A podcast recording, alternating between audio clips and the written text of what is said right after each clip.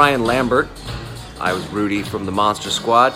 You're listening to Horror Movie Podcast, where we're dead serious about horror movies. Welcome to the goddamn club.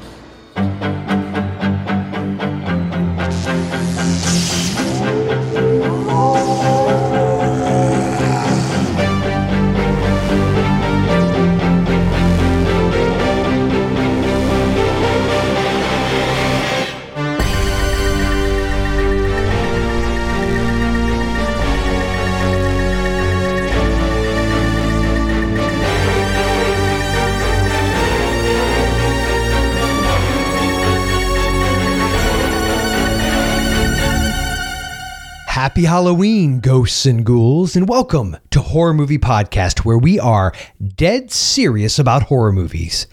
This October, in the spirit of Samhain, your horror hosts, Gillman Joel, Dr. Shock, and the Wolfman. We'll be putting We'll be aside, putting aside our our regular, regular review format to take a to take a nostalgic nostalgic trip trip down a path down a path darkly darkly, lit lit, by that by rarest that of rarest Halloween of Halloween treats, treats, a full a moon. full moon.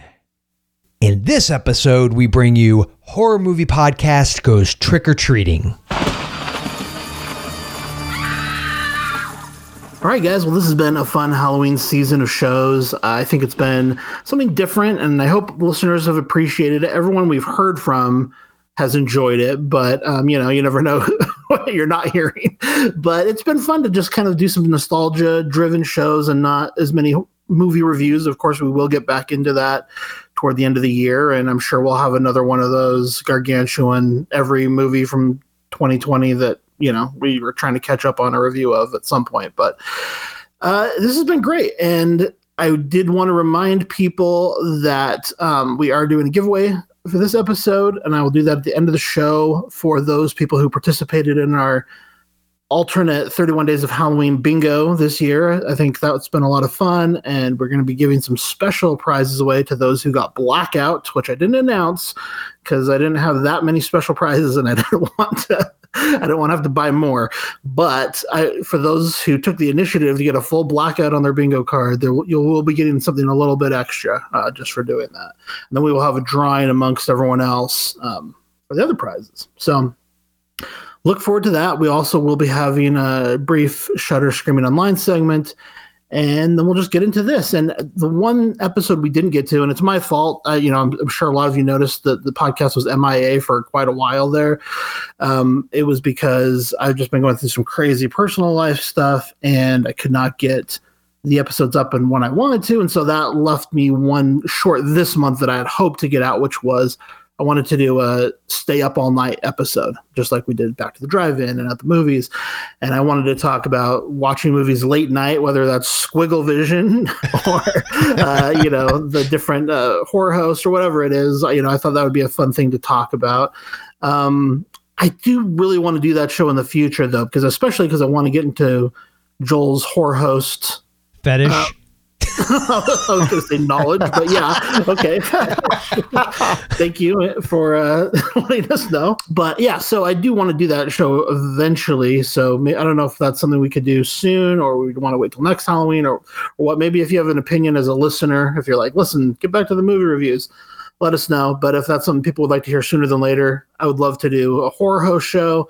I'd love to do a show about sleepovers and you know late night TV and all that stuff. So that would be a fun one to do. But this episode, we are going to talk about trick or treating and the thinking process behind that was that in the past every year around Halloween, we've always kind of talked about, well, what are you guys going to do for Halloween this year and Halloween plans and this year, you know, the Halloween plans are a little bit muted. And since we were doing nostalgia driven shows anyway, I thought it would be fun to just talk about the Halloweens of our youth. And so it doesn't necessarily have to be trick or treat related specifically, but um, I know a lot of my childhood Halloween experiences revolve around trick or treating. And I thought it would just be a fun thing to spend a little time talking about here on Halloween Day, Halloween night. So I think that is fantastic. And may I just jump in, Wolfman, and say, I am so happy that the three of us are here together because it feels like it has been forever that the three of us Yes. have been together. yes. That's funny. Not to me as much because I maybe because I edit the shows, and so I'm always You're like, I hear you guys all the time. That's enough. You're in my heads all the time. Sorry about that. That's good. So, I mean, Joel, probably you've spoken the least on this show about your childhood and trick or treating and things like that because you know so many of Dave and, and, my stories have been told in the past. So I do apologize for our longtime listeners. Hopefully there'll be some new content from me and Dave, but uh, you never know. But Joel, what is your childhood trick or treating experience like, or what was your childhood Halloween experience like? It was very Spielbergian, honestly, all, all the way from like five all the way up till about eighth grade. And I th- and eighth grade I think was actually my stopping point but that's probably my more my most in-depth story. So I'm going to save that one here for last. But my one of my earliest memories is I must have been around five maybe six but I feel like it was five. And somewhere in between there was a Halloween where my mom took us around the neighborhood. I know I had to be around five or six, and my parents were still married. And I, to this day, can remember going to this old couple's house, and they're like, "Oh, you want to come in? We, we've, you know, we got this like little fun haunted house thing we've set up." Now with my mom. my sister would have been really young because she's about three years younger than me, so she's probably at home because I don't remember her being with us. And I can remember this day going through their home and into their garage, and they have like these candles everywhere. I mean, it looks honestly like some kind of satanic horror movie ritual situation. And in awesome. the middle of the garage is this almost like a a a, a pile slash um, on a shrine of dolls. I, I mean, seriously, dolls, parts of dolls, pieces of dolls, dolls hanging from nooses. And they're like this, and they looked in my mind, this is how I remember them. They probably were nothing like this, but in my mind, I picture them as like Mr. and Mrs. Claus. Like they were real jovial and happy and but they had this horrific scenario going on in their garage. so anybody out there, yeah, you might want to give me static for being scared of dolls. There is like legit childhood trauma reasons why. So that is like one of my earliest Halloween memories. I know I have like pictures and I have vague memories of I did I did a Wolfman one year. My mom like did the the like the I don't know was it called crepe fur what you know the, the hair that would yeah. you know you know you'd glue to your skin and it took forever to get off and so I was that I was a vampire one year with a top hat uh, I, I I have a picture of that somewhere I think I also where were the um Dave, I feel like you'll remember this.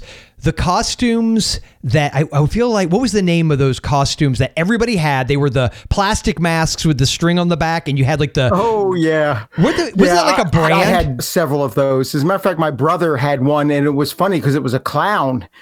Uh, it looked just like Michael Myers from Halloween. And I'm talking, he had this in 1975, that one with the string in the back and the okay. clown in the front. Young yeah. Michael Myers. Yeah. Young Michael Myers. And my brother's name is Michael, by the way. That's awesome.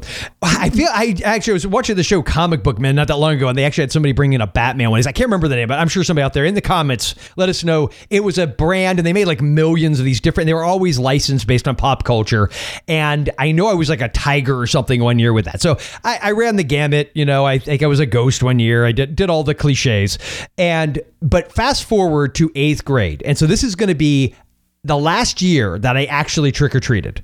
But mm. it, it was sort of the perfect way to end it for me. So, eighth grade to me is the year I'm probably the most nostalgic for, mainly because seventh grade was such a god awful nightmare for me with bullying and, and everything else that happened in my life. But eighth grade, it was just I don't know. I, I, have it in my head is like this nostalgic rose-colored glasses sort of experience. And I went to live with my dad. It's when I first started really getting to renting lots of horror movies and mainly because he didn't care. And I remember that Halloween, I went with my friend. Uh, his name was Chris, and he was the same age. And we got to go off on our own. And we so we were like wandering around suburbia. We, we, we got way, way away from our, you know, where my house, the base of operations was. I mean, I'm talking like a good mile mile and a half, man. We were way out there. And uh, we wandered off to the mall, which is the Winter Haven Mall. I'm 99% sure that was that I've same. Been there. You have? Yeah, because they have part of the Florida Film Festival in the movie theater. Oh, there. you're thinking of the Winter Park. Oh, that's okay. Sorry. There's lots of winter haven, winter parks, mainly because everybody comes here for the uh, winter refuge. Ah. so, but actually, I used to live near that one too. But that's a whole other story for another time. So, yeah, Winter Haven Mall, though, they had, uh, it was an indoor mall at the time. Now it's an open air type of mall. But back then it was enclosed, and Dr. Paul Bearer, the horror host of my youth, actually, because he actually lived in Winter Haven, even though he shot his show in Tampa, and he was there like a Santa Claus with a chair, and you could go up and get your picture with him. Did you sit on his lap? Yes, I did, and I told my kids honestly. I to, I think I may have stood next to him because by eighth grade I was big enough to you know I didn't want to hurt the guy. He was older, um, and uh, I told my kids I wish I had that picture. I think they just snapped like a Polaroid, like snapped a Polaroid and handed it to you, and. Uh, it just, my friend and I went. It was just awesome because I remember being just like, "Oh my god, that's Dr. Paul Bearer!" Just being, you know, like starstruck. So I I got to meet him, and then here's the key: that night there was going to be something on HBO and they were supposed to be showing like at least three different horror movies. This is how I always remembered it. I have talked about this. I know on Retro Movie Geek, and again, I feel like I've talked about it at some point on A- on HMP. Maybe, maybe, maybe not.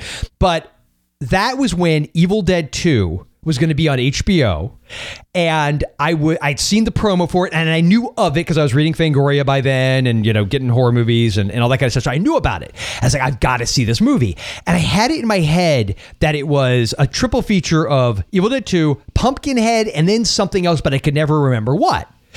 I am not joking. This is not exaggeration. I don't know what you call this. If it's just like the, an OCD type thing, I don't know what it is. But I have obsessively, and I mean obsessively, searched through newspaper archives, all kinds of places, trying to find the listing from that night from and I wasn't and I was always confused whether it was the October of 89 or 90 but I am now sure it's 89 um that Evil Dead 2, when did it play and what did it play with? Because I knew it was there because I recorded it and I I wore that tape out. Because once I saw that movie, it was like, you know, those movie moments when you're younger and you have where you're just like, this whole new world has been opened up to me and it's so amazing. And you just watch something on a loop. That was where I was at that time.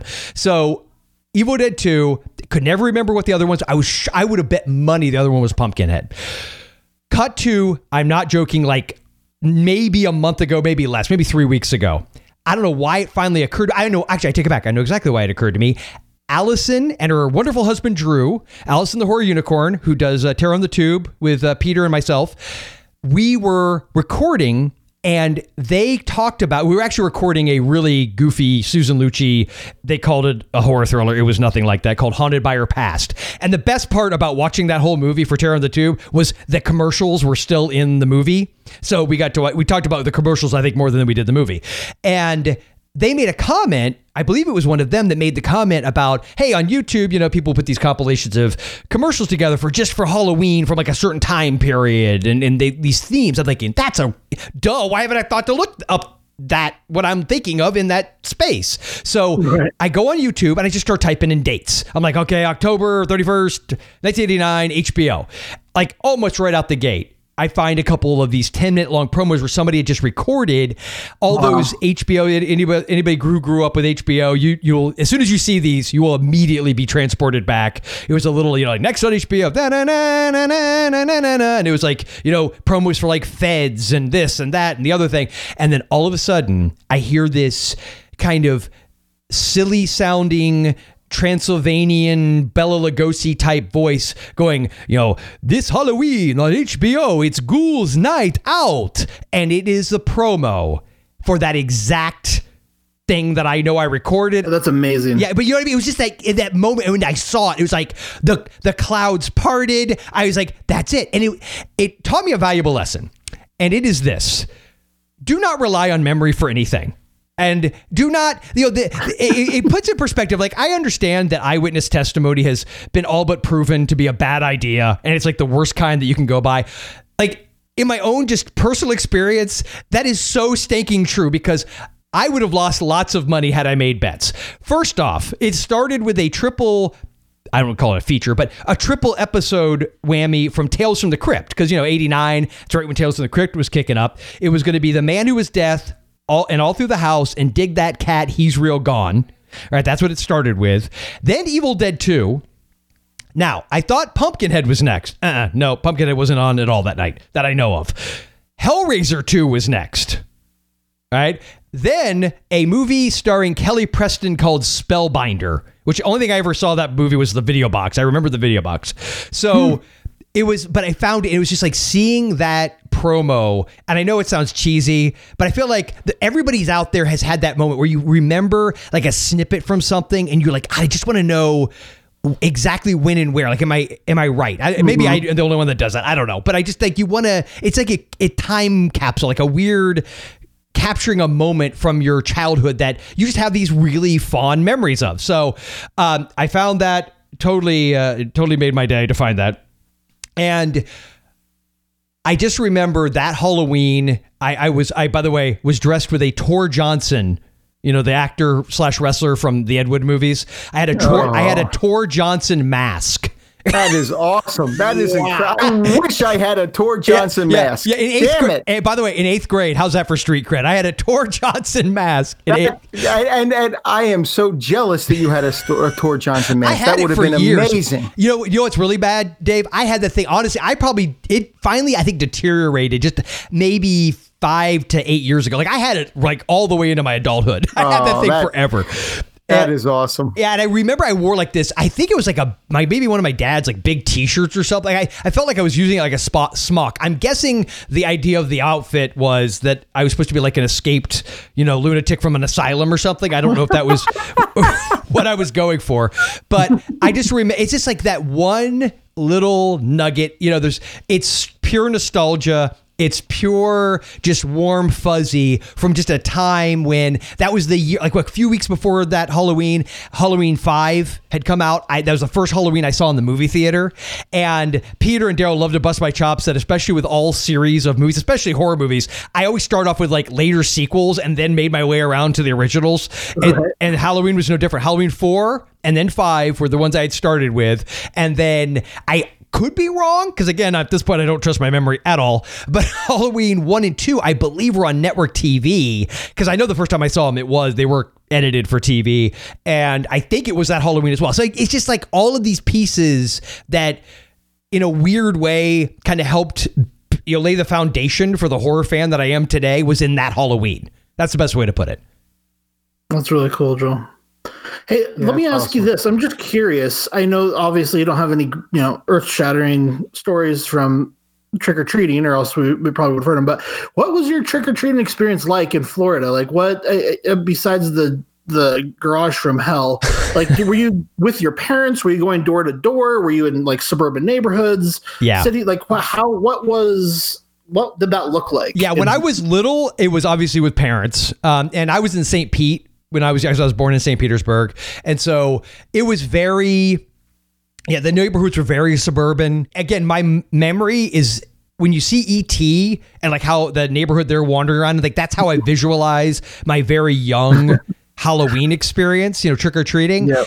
And then as I got older, it's weird. There's a window there where I just don't remember there being nearly as many trick or treaters. Like even that sort of momentous Halloween for me, the one that I just am so, you know, glowingly nostalgic for. I don't remember a lot of other kids being out. Now at the mall there might have been because I think that was also at the time when that really started to kick up where they would do the mall trick or treating. I don't know if you guys had that where they would actually you'd go from store to store and they would give you I candy- remember that existing, but I don't think that I ever did it. Maybe like in fifth grade, I remember the uh, there at that time there were multiple card collecting stores in the mall, like two or three, Oh wow. where you could go buy like baseball cards and basketball cards and and stuff like that. So I remember wanting to go to those stores and the uh, what is that toy store? KB Toys. Am Oh I yeah, KB. Yep, yep, yep. and and like wanting to get the, whatever their free little thing was. Uh, probably like fifth or sixth grade. Okay. area, but.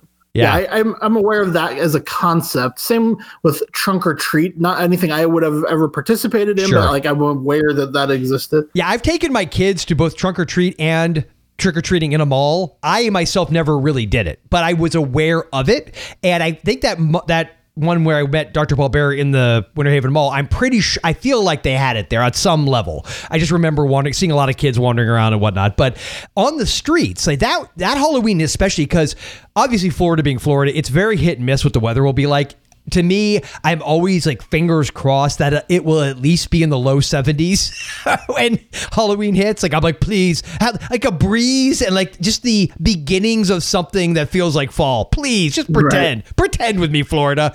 But uh, we'll we'll see how this one goes. And every once in a while, it happens. Like I think. And I I would love to go back out and see what the actual weather was on October 31st, 1989 when I did that trick or treating. And yes, those that are listening that are retro movie geek fans, every time I say 1989, I am having to restrain myself because you know this show is different. I won't do the 1989 number. Another summer, get down to the sound of the funky drummer. See, it's funnier because then Daryl groans. That's that's what's missing. Oh. there it is. Thank you, Dave. Thank you. That makes me feel No, better. No, no, but no, I love that. I, I love that song and I love that movie. So there you go.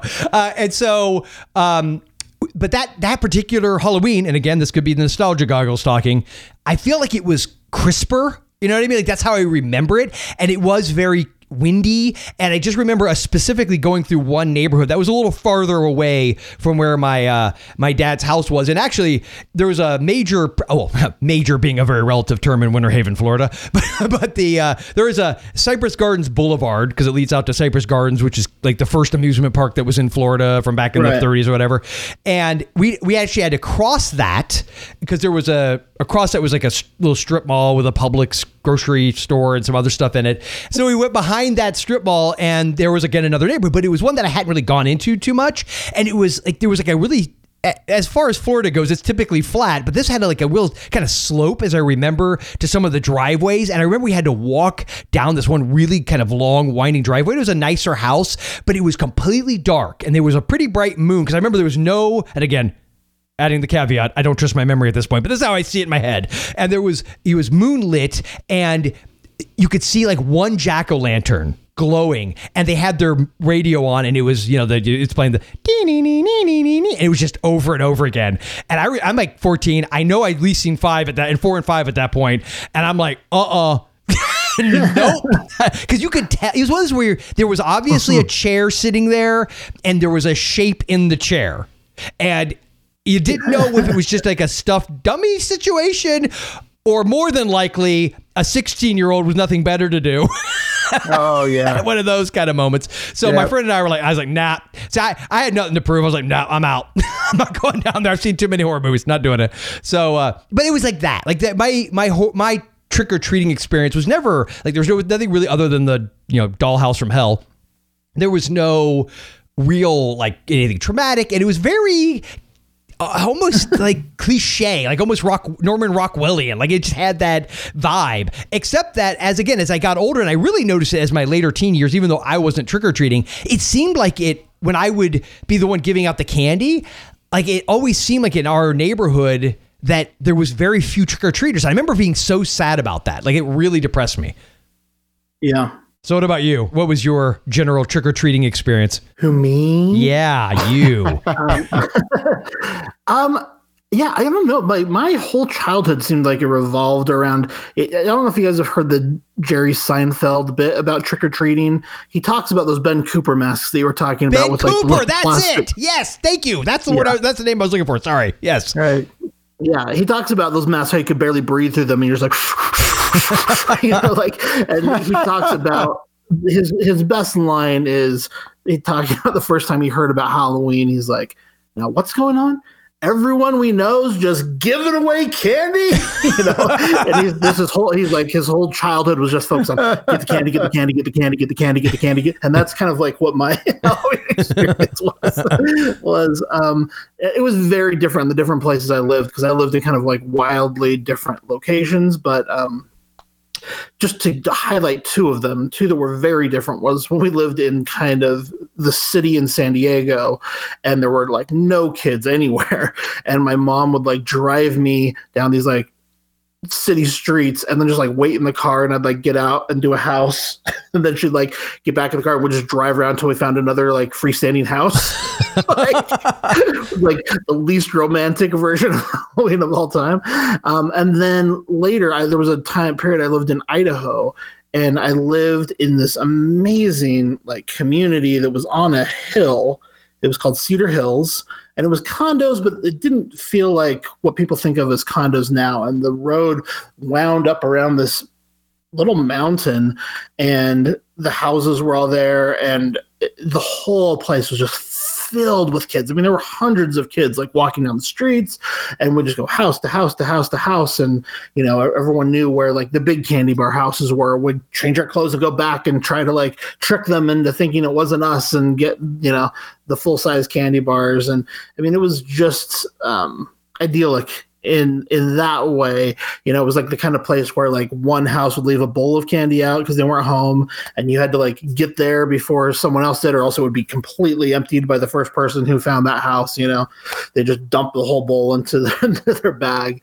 And there, there was a lot of that kind of stuff. I did have one of those ben cooper costumes. It was i don't know if it was ben cooper brand but it was gizmo is the one i remember um having where it's just like plastic. Your whole body's just sweating and like gross plastic that's sticking to you. Your face is stuck to this like hard plastic thing. It's cutting into your face. The rubber band's breaking. Um, great experience. Mostly as a kid, I was a werewolf. I am a very like I like to try new things. I'm I'm very brave in in terms of trying new things. I'm not scared to try new things, but I'm also kind of a creature of comfort. When I find something I like, I kind of just double down on it. So I was a werewolf like most of my childhood just because I loved werewolves so much. That is shocking um, to learn, Wolfman. I know, right? Uh, there was one year that's like famous in my family that I was a vampire because I actually tried to shave a widow's peak into my hair without telling anyone with a straight razor. Awesome. and uh, that so that one's like stuck around in family lore for many years. Um, I was the Joker. I remember in fifth grade was I think it was around that time when the Batman movie came out, the Tim Burton Batman yep. movie. And whatever year that came out, I was the Joker that um, year. I, I would say it, but then I'd have to uh, drop drop oh, drop I, drop I into see. a public enemy moment. well, it wasn't. Well, if it was eighty nine, then that it was. It wouldn't have been when I was in fifth grade. But whatever year I was obsessed with Batman. Um, I was the Joker, and it was just it was one of those situations where I didn't have a costume, and then my my mom had like a purple blazer, and I was like, "All right, fine, I'm wearing your purple blazer." like, turned it into a Joker costume. Um, that that was fun. I, I, think I've told this story before on the show, but one year I was when I was obsessed with Star Wars around the time Return of the Jedi came out. My mom made me like a really nice Ewok costume. You know, they have those um, patterns. You'd go to like a fabric store and like uh, that have patterns for different clothes or costumes and I would, I, you know, my mom would be like looking through patterns. I feel like that was like a huge part of my childhood, just like waiting for my mom to look through patterns at the fabric store. But I remember flipping through that, looking at all the Halloween costumes. And, well, I want you to make me this and this and this and this. And she never had time or interest in like making any of those for me. But the one year she finally did was the Ewok costume. And she made this amazing Ewok costume. The body was just pretty plain. It was fur, um, but it had a separate headpiece and the head looked like an Ewok. Like it had like the button nose, eye holes, ears, the whole nine. It looked amazing. Like I felt like as a kid, and you know, looking back, who knows how good it looked, but my memory of it was I looked like a character from Return of the Jedi. like I, I, I, was so convinced by my look. And so she drops me off at my aunt's house, and I'm to go trick or treating with with all my cousins. And I'm so proud of my costume and my aunt says, "You you can't see out of those eye holes. you will you'll, you'll fall. You'll trip. You'll fall. Take that head off." So she made me leave the head at her house. Boo! Boo! So all I had was just a like a one sheet furry little body costume with just a regular kid head sticking out of it. so that was very embarrassing uh, as a child. Like I think that's where my that was my first experience with like internalizing shame was just going door to door ringing doorbells and all the other kids like oh what a cute pirate. What a cute ghost. And then just like staring at me this little hairy little boy. I'm naked uncle dave. Super embarrassing. Wow. There was a time period it was like fourth fifth and sixth grade was when i lived in idaho.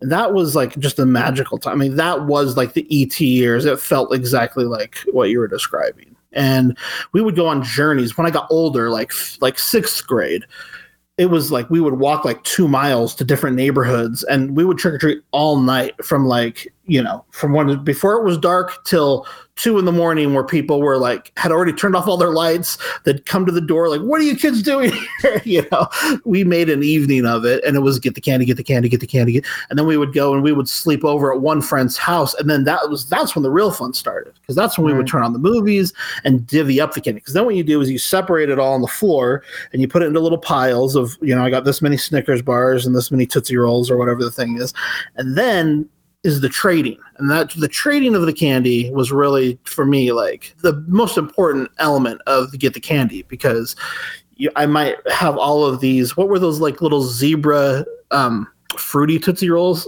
Oh yeah. little fruity tootsie rolls zebras like Oh yeah. Kids hated those, but I loved those. And so that was that was my secret weapon because I could trade anything and just get tons of those because people just wanted to get rid of them, you know. And so anyway, that was my favorite time was like, you know, being back at my friend's house at two in the morning watching a horror movie and trading our, our candy and trying to get the best version of what your trick or treat heist would be. But yeah, my last year was eighth grade also, and that was a very embarrassing year. I like I remember we went as a big group. I think I told you this before on the show because I remember I I just have a memory again coming back to the shame of Joel laughing at me about this, but maybe I'm wrong. but I remember going um 90210 was very popular at that oh time. Yeah, I remember this now. and there was this girl I really liked a lot, and she had a boyfriend, by the way. but she said she invited me to go with their group, and she's like, "We're all dressing up like characters from 90210. You're the only one in eighth grade who has sideburns." Can grow sideburns, and I definitely like had a little Luke Perry sideburn thing going on in eighth grade. I I thought that looked cool, and um, and so they invited me. So I went with this group of kids who, you know, in eighth grade, you feel like a kid still, but to the outside world, you look like you could be 20 years old, or at least some some kids do. And I was one of those kids, and many of the kids in my group of kids were, because they were like all kids that were the popular kids on like the football team and stuff. So they're all like the big kids. And I was walking around in a wetsuit with a surfboard and my Luke Perry sideburns. Going to door to door in like the super rich neighborhoods where all these kids were from, and every house we went to just being like, ew, you guys suck. Like you shouldn't be out here. like boo, boo. Oh, you know, Oh, like every horrible. parent who opened the door was just in utter disgust that we were trick or Oh treating. wow. I want to just interject real quick because I I have adults in in my life who when I was a kid, I remember if a teenager came to the door, they would get so upset with them, and I remember thinking, especially if the teenager at least made the effort of a costume. I mean, I get it. Yeah. When some 17 year old rolls up on your house and they're just wearing like jeans and a, you know, a, a t shirt, they're like, Yeah. give me. I I get that that's annoying. But, you know, if a kid, if it's kids 15, 16 and they're 17 and they want to dress up and they want to, I don't know. I, I feel like there's something charming in that. And they, but I, Yeah. I just remember adults, like I would be sitting there like going through my candy and just them getting angry about it. I'm thinking, really? Okay. And, and my my view is anyone in a costume gets candy. Absolutely. Anybody who wants to dress up, you're in, you're in it for the right reasons. Yes. You're in. You're wearing the Halloween One- costume. 100% with you. Season. Right. Uh, what I don't, Exactly. yeah, I, I definitely there was a time period, and I think I've actually grown through it. But I was there a time period where I was that grumpy. like, if I'd open the door and there's like four teenage boys in regular clothes wearing scream masks, like. like you're not even trying. No. You're not even trying. No. You already all own this. Like, it's not you're who knows why, and you're creepy anyway. But um, Uh, my my my father was was that way. I mean, he he and I never understood it. Him and I would always sort of be at odds at that. It's like you know, just give him the damn candy. Really? But with if teenagers, one one year, these these teenagers, and this is like I was I was a, a teenager myself at the time. I had stopped trick or treating at this point. These teens come to the door. My father opens it, and already he's like, ugh. But he gives them each a piece of candy. One of the kids says, "Is that all?" so my father, my father, being the way he was, reaches into the kid's bag, grabs a handful of his candy, and goes, "That's all," and shuts the door. That's awesome. When I was um, when I was in my grumpy phase, this was like right after I got married. So it was like the first time you're like really out on your own. It's your money. Like You know what I mean? Like I think that probably played a role too. I'm like not spending my mom's candy money at this point. Um, I remember, yeah, I if like that, a kid came to the door, I would always be because I always loved the adults that would be like, "You guys can have two. Like, really, two? Oh, you guys are the best. and so I, I was was that person like, go ahead, have another one, have another one, because especially if somebody like really like someone's costume. But whenever there's the kid that's like, how many can I have? Like zero. and that was the that was the time period where it was just something definitely going on subconsciously in the un- underneath in those years that I was angry at certain trick or treaters. the audacity. I have to ask this question because you earlier brought up, Josh, the idea of going through the candy and sorting through it and trading. And I remember doing all that. But I am, my age is, you know, Dave's got a, a year or two on me. You're a few years under me, but I feel like we're all in the range that I got to believe this affected all of us because I remember my parents, my mom in particular, but my parents, aunts, people like that, my maybe even uncle or two, making a very big deal about checking every staking piece of candy to make sure Oh, it hadn't been tampered with. Uh, I remember, I remember my father doing that one year and me losing all of my good pieces of candy. Oddly enough, he had see he had an agenda. I maybe you know, looking back on it, maybe my parents did have an agenda as well. As well. Oh yeah, But- yeah. They weren't looking for razor blades. Yeah. They were looking for Snickers, and they were looking for like hundred grand bars. That's I what can- they were looking I for. I can remember my mom. I think it was my mom. I, I know I actually remember being in school, and we would get. I went to at that time. I was at a uh, Lutheran private school, and I remember it was a Grace Lutheran, and we would get those. Was it Weekly Reader, right, where you get the weekly little newspaper thing? I don't know Oh if you- my gosh! You, know how you talked about the ad cracking a part of your brain open? Yeah. that's just what happened when you said weekly reader. Yeah. all of a sudden Yeah. my brain just went. I, I forgot that that part of my brain existed. Right, right. But you remember I'm, those? I'm like I'm doing mushrooms on horror movies. but I remember, I remember it was, I think it was a weekly reader because they would have like, you know, news stories and things. And I'm telling you, I think it was in one of those, they actually had some little article about being careful in the Halloween season because about, it was something about like LSD Yeah. being put on something or other. Like these little, those little uh, ones you lick off the, off the paper or whatever. Yeah. Yeah. I, the only I the, o- I remember that era. I think I was a couple of years younger than you because all the stuff you guys talk about with AIDS and and all the stuff like I it was definitely like in my world, but I don't. But I wasn't like engaging with it. Do you know what I mean? Yeah, Like, the sure. one, the Right. one Sure. Big fear of my childhood, I remember, was being kidnapped at the mall. That was always like. Whenever we were at the mall and I'd be with my cousin, we're like, okay, we're probably gonna get kidnapped, so let's like have a plan. all Have a these, like, plan. contingency plan for when we do get kidnapped. Uh-huh. But um, but uh, yeah, with candy, the one thing the rule that we had was we couldn't have anything that wasn't store bought. So Sure. it was so sad because is in that neighborhood that I was talking about, you'd have these older women who would make these amazing like carameled apples and like carameled popcorn and Yeah. like Oh yeah. Popcorn and, like, balls. Yeah. and I'd get home with them, and my mom would just throw it all in the garbage, and I would just sit there going, no. And so finally, like again, like in sixth grade, when we were really getting daring, we are like, all right, here's the deal: we're gonna eat all the popcorn balls before we go home. That's great. and the best part about it, if you even think for a second, look, I I am not saying that. Sure, there is a theoretical possibility that somebody in a neighborhood in some town somewhere couldn't have done something, and, and I actually think there has been. Oh, what was that? There was a um, was that Urban Legends documentary? There was a documentary I think where they actually went into where they think that story originated because there was mm-hmm. actually a situation, but I think the guy actually did it to his own kids. Is what ended up. Ha- it was really a, it was a jacked up story, but that became this urban legend that, of course, there are people doing it to everybody's candy, and I just always find it fascinating because like your story about okay, you go through these neighborhoods and okay.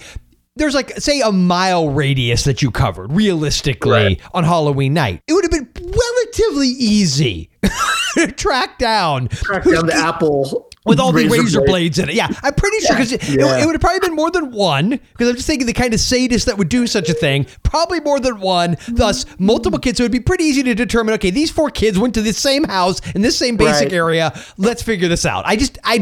So the chances of it happening are like nil.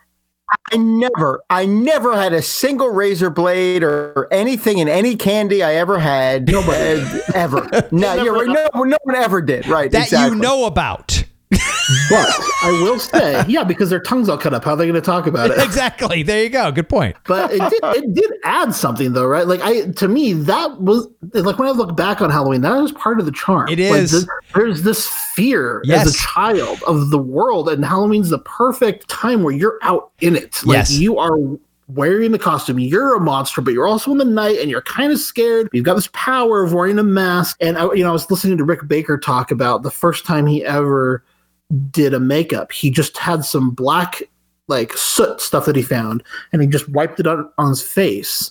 And all of a sudden he just felt like he could do things that Rick couldn't do, like little Ricky couldn't do. Like he felt powerful all of a sudden, which is terrifying. Yeah, it is. It is. But there is something about that as a little kid where you're out there in your costume and you feel like Superman or you feel like whoever the, you know, like you're dressed up as. And I don't know, all of that stuff to me adds to the charm and magic of why I love Halloween so much. Well, and to drive home that point about the mask thing, and then I definitely want uh, us to get to Dave's stories as well. This is not a kid thing; it's an adult thing. But I remember, I think it was right before my kids were born. I remember being at my my older cousin, the one who introduced me to a lot of the horror movies and things. He was a few years older than me. He was dressed as Frankenstein's monster. I was Jason Voorhees, and I went over there because he had a couple young kids, and I got to be the guy who hid in the bushes. And I was bald at this point, so it perfect. It was a perfect fit the the costume, and I would just kind of just come out and do that purposeful walk at people as they you know would pull up to and drop their kids off, and it was I'm just gonna be honest. It was empowering. There is this weird like thing that Yikes. happens when you're freaking people out and you're wearing a mask. And- Oh, yeah. you know, and, and and obviously in the world we live right now, everybody's wearing a mask. But I'll even say like just the mask that we wear now because of the COVID situation. I find that when it's on, especially if I'm wearing sunglasses, there's a sense of like I don't feel as self conscious, maybe, or I'm just Hmm. as like I don't care. I don't have to make eye contact with anybody. I'm like you know whatever. And I mean they don't know if I'm smiling at them or not. And yeah, can I say two things about that? I worked at a haunted house during high school, which I've talked about several times, and um, that I definitely noticed that. Like there were people who got off on scaring people, you know, who worked there. I pro- I mean, that's probably why a lot of people did work there, but that was definitely a percentage. Like at least, you know, I would say I'm making this up, but like 25 percent of the people were really there because they loved terrifying other people in this mess. But then, you know, you say like that's really scary behavior. But then they would take the mask off, and outside of that context, they were normal people. Yeah. So I, I think there's something about excising that a little bit. I think you know, you're in a- right. in, a safe way that Yes. doesn't hurt anyone. And Yes. it's, they have agreed to participate in this activity, right? It's consensual. I yeah exactly. Um, I feel like for myself, I am a, the kind of person I hate confrontation. I am I'm always I always am just trying to be nice and kind to people. But yeah, when I put on that mask, I, one year I was still I think in high school. This is later years in high school. My friend uh, Jason and I. I remember I, I can't remember the character he was dressed as, but I was Leatherface, and I had like this Leatherface type mask. I had the apron. I had a you know a, a chainsaw the whole night, and I would just hide and just bolt out. And there was something. It was a rush that you would get Yeah. when you do that. And I will say this: when I was Jason Voorhees. I remember specifically this truck pulled up, and in the you know, this truck was going really slow around the neighborhood, and the, all these kids were in the bed of the truck, and this mother jumped out, and these all these little kids jumped out, and this one little kid he had to be like six or seven, and he was a Mighty Morphin Power Ranger, and I just walked up, I've got a machete, and I just walk up, and I just like look down at him, and that kid looks up at me, and I'm not kidding. You know that thing where you kind of like you bow up at somebody and you like throw your chest out, and you kind of like like what, like what? Yeah. That little kid straight up did that to me.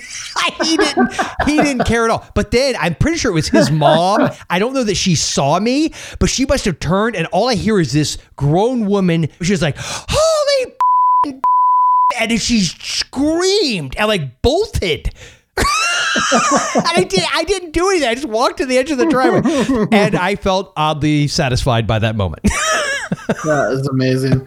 So the one other thing I want to say really quick is the COVID mask thing. Like, I don't know why. I mean, you probably get this too, Joel. You're a bigger guy, but like, uh, when people see me out in the wild, like, people are intimidated by me. That's just uh, let me just put it out there.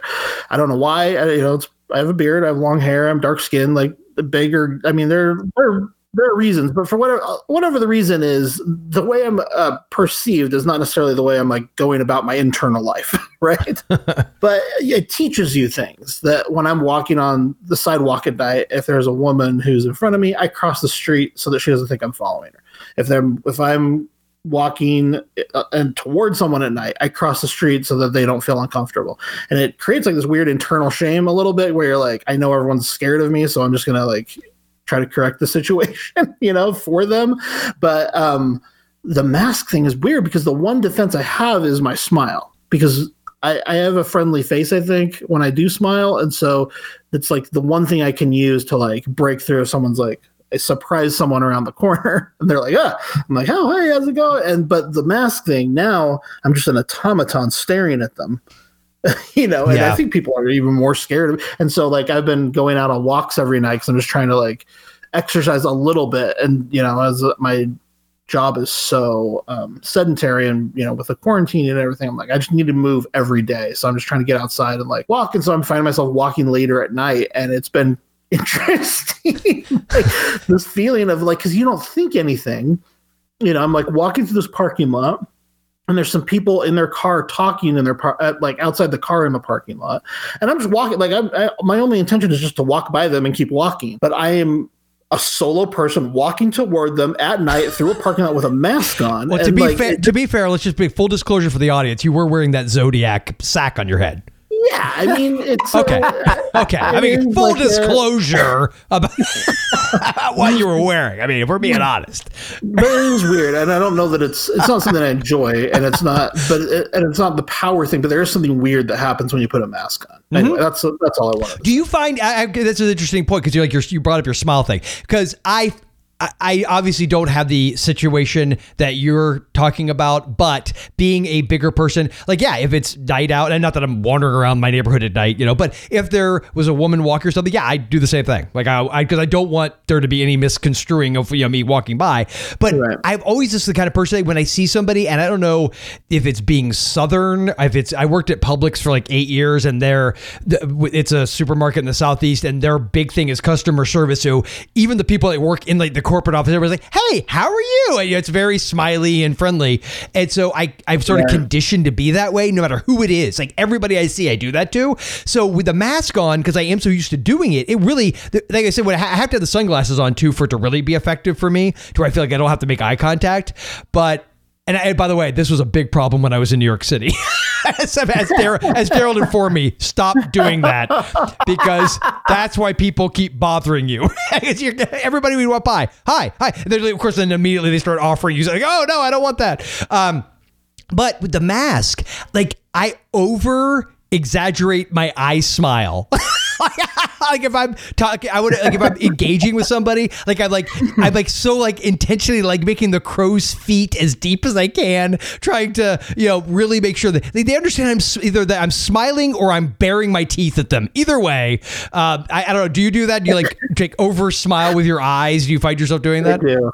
Yeah, well, and then and then I might have in a situation where oh, I'm wearing sunglasses anyway, so now I'm just like weirdly nodding my head. exactly. Yeah. Yeah. Good point. All right. So, Dave, yeah, you haven't had a chance to uh, regale us with your trick or treat stories. All right. Well, I am going back, ladies and gentlemen, to the wonderful decade of the 1970s for all of my stories. And I'm going to start in the in the year of 1975. All right. This was the year, obviously, of Jaws. This was the year that Jaws was, and I, I don't know if I told this on the podcast before or not. This was the year that Jaws was the big movie, 1975. So, October of 1975, for some reason, every year, my mother would take me to my uncle's house. As I'm in my uncle's house, this this group of kids comes up comes up to the door, and one of them is wearing a Jaws costume. Now I'm talking this thing is like the poster of Jaws. The Jaws looking up, Line the mouth I was thinking that. this kid is walking up there now and what you would do is there was a little slot in the front for where the mouth was you would put the candy in but the problem was his hands were completely inside i mean this thing was just a big cardboard jaws this kid was just wa- was just two legs walking around with a big jaws costume I remember my uncle being really impressed with this costume, and we're out. He, we we end up outside on his front lawn, and he's talking to a neighbor. This neighbor comes over, and he's talking like, "Wow, that costume's amazing! Look at that thing. That's like exactly from the like the Jaws. It's amazing." They're talking about it.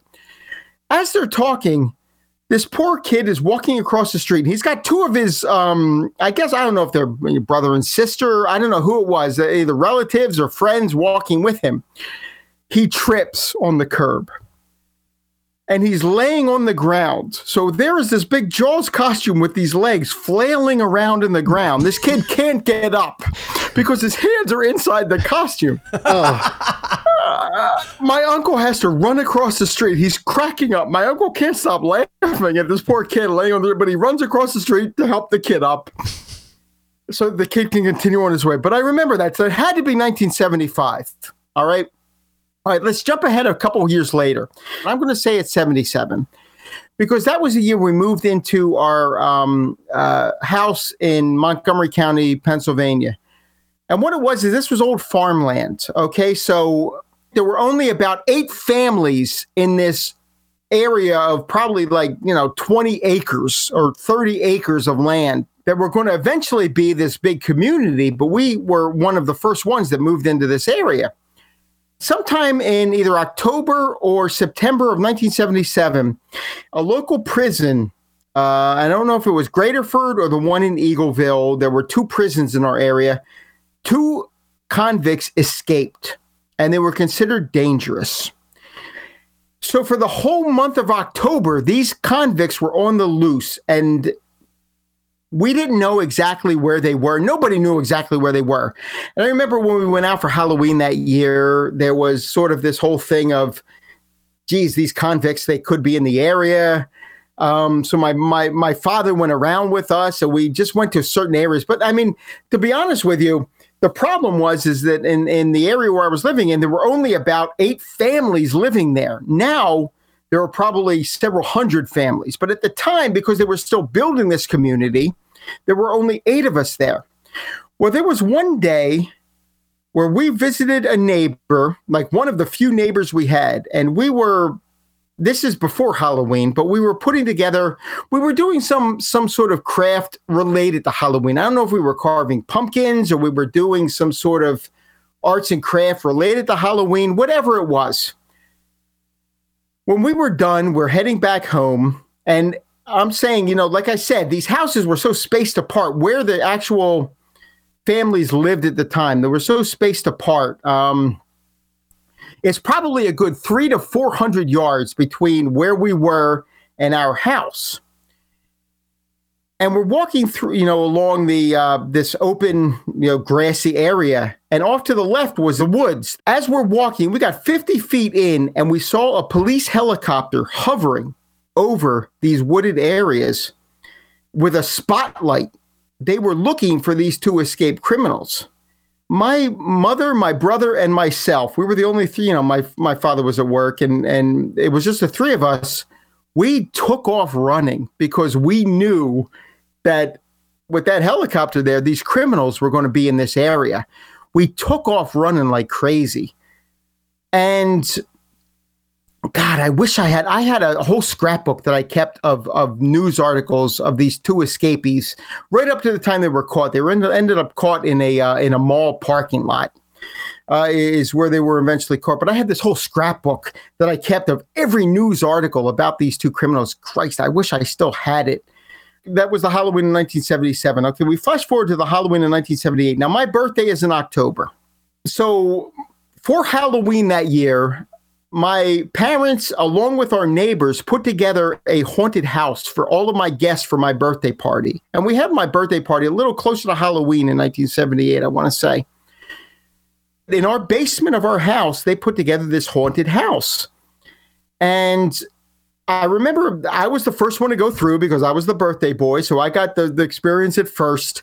My father took me down into the basement and he went through the whole spiel that he was taking me down there. He wasn't sure what we were going to see, you know, and, and as he got me down there, our neighbor jumped out. And now I know he was Leatherface because he was wearing a mask and he had a chainsaw. Now in 1978, I didn't realize that. I hadn't actually seen Texas Chainsaw Massacre at that point.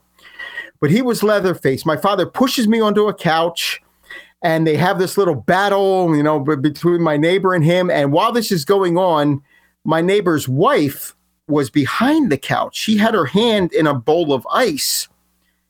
And each each one of the kids that came in, and like I said, I was the first one to experience this, she would reach around and grab them with her cold hands around the neck.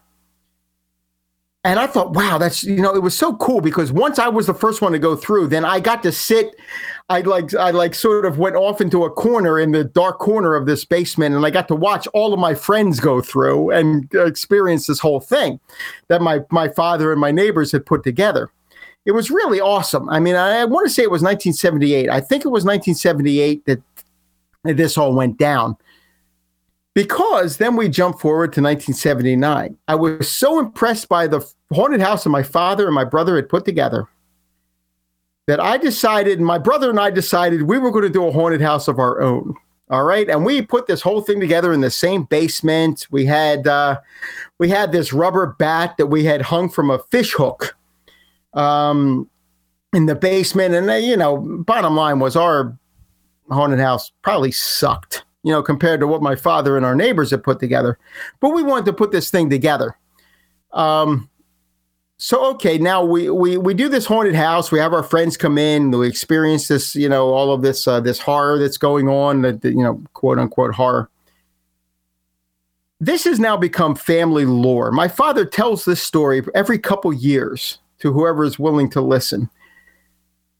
We had we took down the haunted house when it was done but we didn't completely take it down. What we had done is my father had this um, uh, tackle box of fishing hooks, and we hung the bat, the, the the rubber bat, from this one fishing hook, and it was a deep sea hook, you know, for like catching bluefish and whatever that my father had had. We took the bat down, but we didn't take the hook down. So one morning, as we're approaching Halloween in October, my father uh, goes to get a shower. He realizes that the hot water isn't working, so he's got to go down and reset the hot water heater. So he goes into the basement, and ladies and gentlemen, I'm telling you, this is a true story. My father will swear to this. I remember it. This actually happened. As my father goes into the basement to reset the water heater, he feels something touch his mouth and he like sort of says, "What is that?" And he like twists away. He got a fish hook through his lip. Oh, Whoa.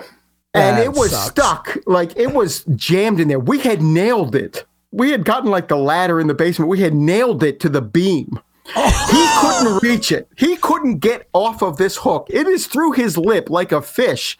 This oh. hook i remember he told the story that the dog our dog at the time was down in the basement looking at him and he's trying to make it like lassie like go get help.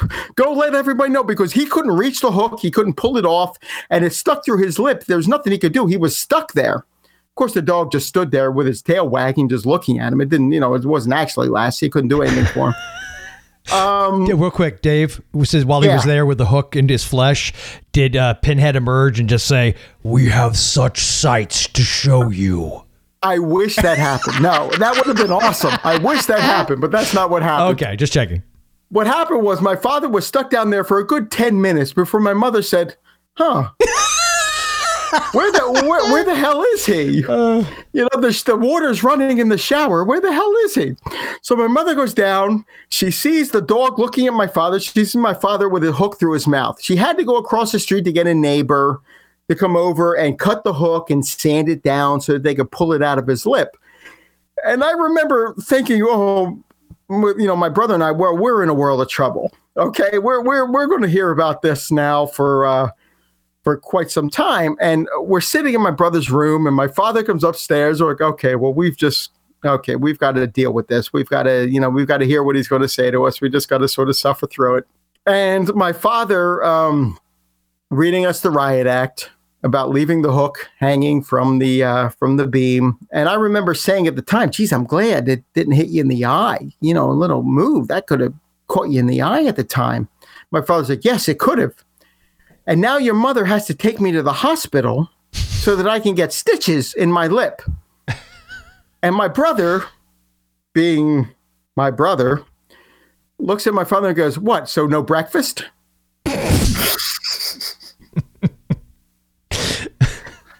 that that's the part of it that's become family lore. My brother more worried about the breakfast than uh, than my the fact that my father had a hook through his lip. I feel like I could hear one of my kids saying that to me if that was my Yeah, right. My, my brother's actual quote was, "So what? Mom's not going to make us breakfast. You know, we just got to take him to the hospital." Um, when it comes to Halloween, though, uh, you know, I remember going through my neighborhood, and it, it seemed like my neighborhood was always very crowded because there were always a ton of kids in my neighborhood. Um, and I love that. I love that sort of community feeling. Halloween was always great because you'd go out and you'd feel this community with with kids from your class and just neighbors and and everything that that um, sometimes you'd walk around with your you know with friends. Sometimes it was just my father taking my brother and I around, but there was always this sort of communal feeling because there were tons of kids in the area. But one thing that always got me annoyed was no matter what I was wearing, and I went as like the members of Kiss. I loved Kiss at the time, the band Kiss. Um, my brother would go as one, I'd go as the other. One year I was Paul Stanley. One year I was Gene Simmons and Ace Frehley, and and I think it, it, it lasted for like three years. Yeah, for um, that we would just alternate as to who we would go out. And my mother would help us with the makeup and getting it together, and we would go out as as you know as members of Kiss. But even when I had those costumes with like the strings around them, I'd be walking down the street and my friends would come walking the other way and go, and they'd say, Hey, Beagly. Hey, you know, that was my nickname in uh, in grade school. There was a an old Hanna Barbera cartoon called The Great Grape Ape, which Oh, yeah. nobody remembers. I Uh, remember do you it. remember? I do. You remember it? Cool. The Great Grape Ape. That's the song. yeah, awesome. Because that was that that cartoon was from the 1970s, and it was about a 40 foot ape who who had adventures with his friend who was like a regular sized dog, and the dog was a beagle. So he, the great grape ape called him Beagly. Well, and sometime in 1977, I was new in the area. I had just started at this school, and one of the kids who you know said, "Hey, your name kind of sounds like Beagley. So that was my nickname through grade school, Beagley. But I'd be walking down the street. It didn't matter what costume I had on. Kids would always walk by and go, "Hey, Beagley. hey, Beagley. I'm like, "Damn it! How the hell do you know who I am?" But they always knew for some reason. Yeah, that's pretty funny. I probably stopped probably around the time you guys did, right around eighth grade. Yeah. I stopped going out, and then I became the one who handed out the candy uh, around the house. So those, anyway, those are the stories. Those are the ones that sort of um, were uh, just sort of looking back on my uh, on my childhood. Those are the ones that uh, that uh, just sort of stood out for me. awesome. I guess does that wrap up our trick or treat tales for this uh, Halloween episode? Yeah. And we just want to thank everyone for joining us for the month of October. And we'll kind of be going back to somewhat similar to what the regular show is, although we have come up with some fun new ways to approach the show. It's, It's going to be a little different, but it's still going to be pretty awesome. A little different, but still the same. Or that, think of like yes. an ad campaign from the 80s, like Yeah. everything you loved about original Coke. Yes. Yes. I don't know if we want to consider, we don't want to call the way we're re, quote unquote refurbishing HMP and compare that to new Coke. I don't think that ended well. no, the one thing I remember on New Coke is how everybody hated New Coke. Sorry, just like Crystal Pepsi. Yeah, just like, yes, it'll be just like Crystal. Pepsi. Absolutely.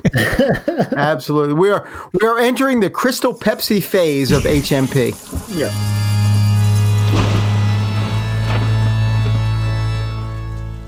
Hey there, horror fans. It's time to thank our spooky sponsor, Shudder.com, and invite you to take part in an otherworldly offer.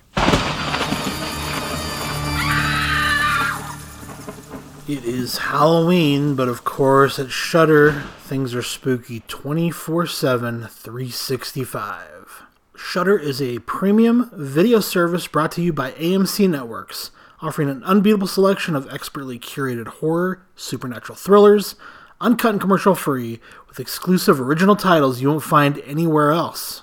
At Shudder, you can stream great thrillers, horror, and suspense for $5.99 per month or $56.99 per year. Shudder has the largest, fastest growing human curated selection of thrilling and dangerous entertainment on the internet.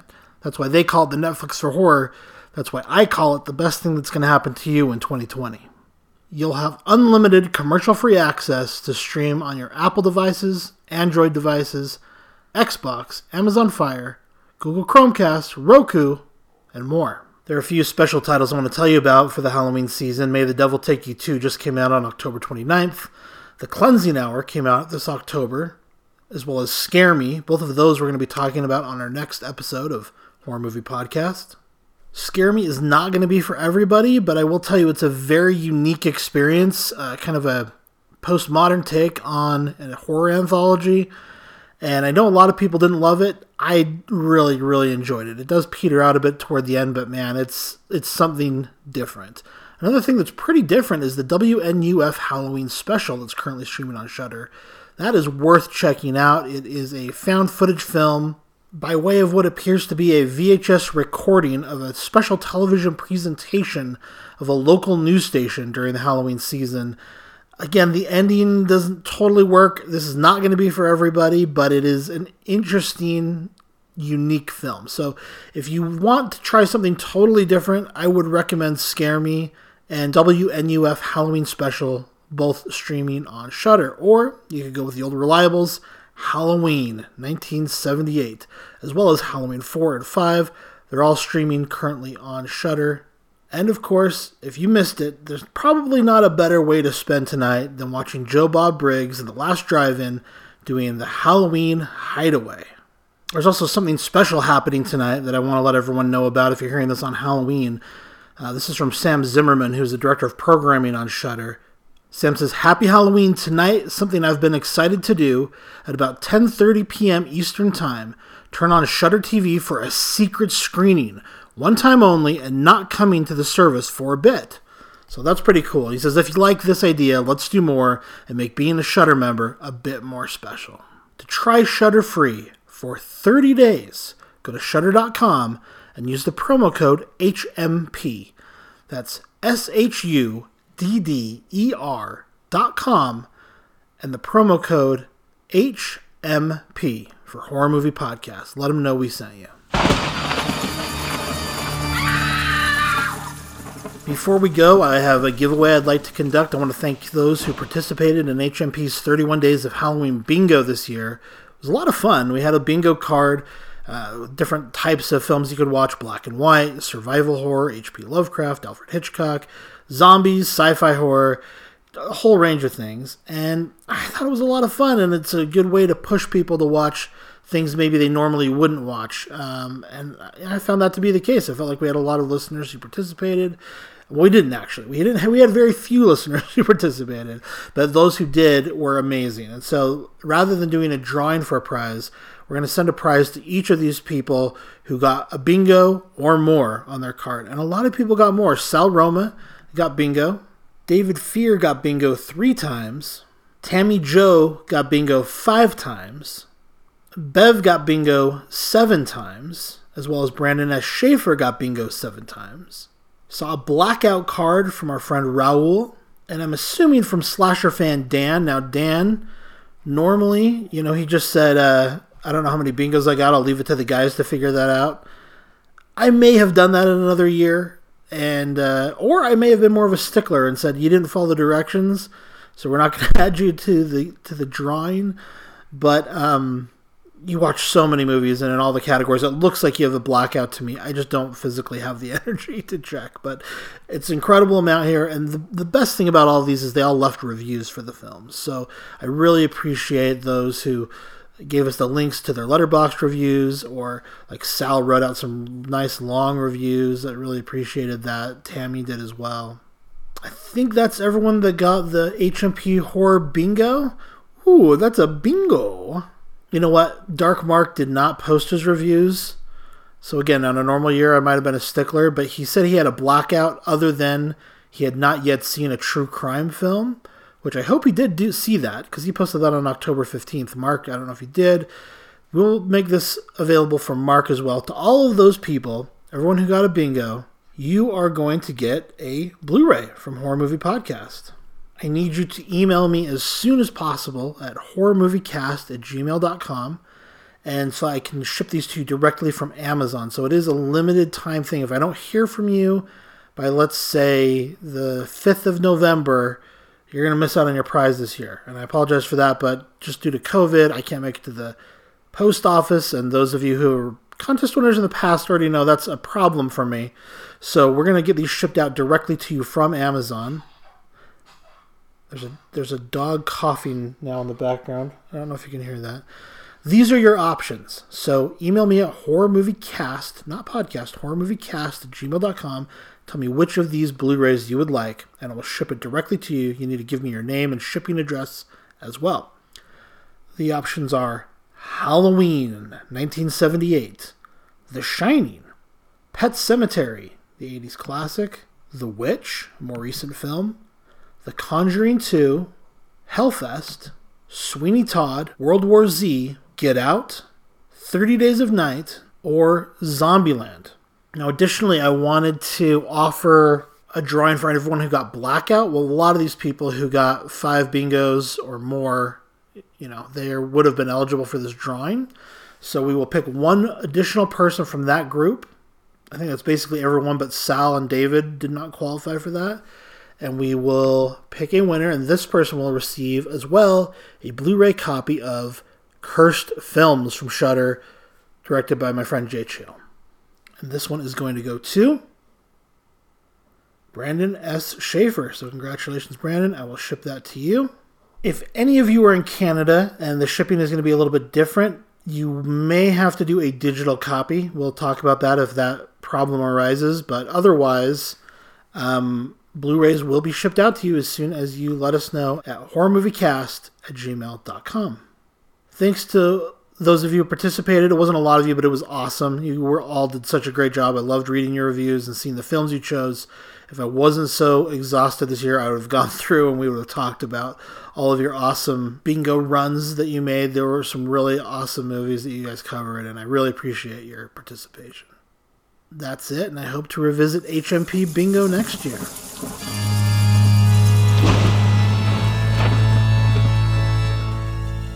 Happy Halloween to one and all. Uh, we hope you all have a at least uh, as fun and eventful Halloween as you can have. Uh, under the current circumstances, but uh, that's it for this episode. We'd like to invite you to get involved in the horror movie podcast community. You can leave a comment in the show notes for this episode at horrormoviepodcast.com, where you can also find this and all of our past episodes. You can also connect with us on Twitter at Horror Movie Cast. And please subscribe and leave a review for Horror Movie Podcast on Apple Podcasts. You can also listen to us on Stitcher and Spotify.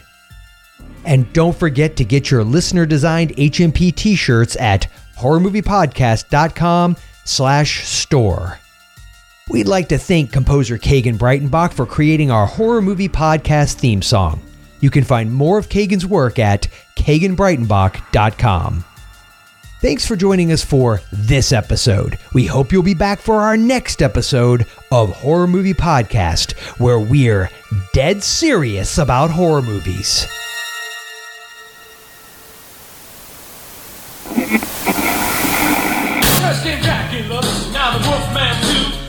And the creature from the Black Lagoon. We need silver bullets, we need wooden stakes. Normal stuff won't stop because they live on hate. Speak some magic words from a virgin's lips. Maybe that'll shake it, make it slip and trip. There's no turning back, gotta fight the fight. Yeah, the Monster Squad going again tonight. Monster Squad, we're the Monster Squad,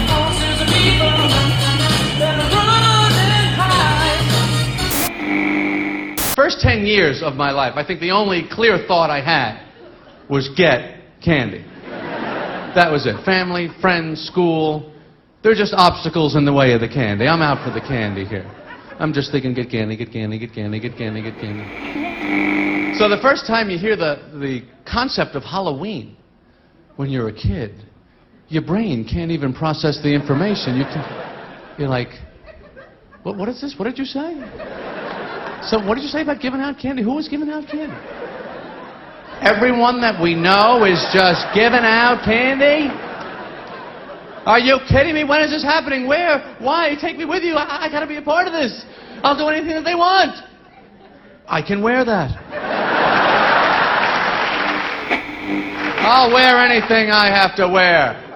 I'll do anything I have to do to get the candy from those fools that are so stupidly giving it away. But my hopes were up. I was thinking that this is probably the same exact costume that Superman wears himself. You put these things on, it's not exactly the super fit that you are hoping for. It looks more like Superman's pajamas, is what it looks like. It's all kind of loose and flowing, and the neckline kind of comes down about there. Flimsy little ribbon string in the back. Plus, my mother makes me wear my winter coat over the costume anyway.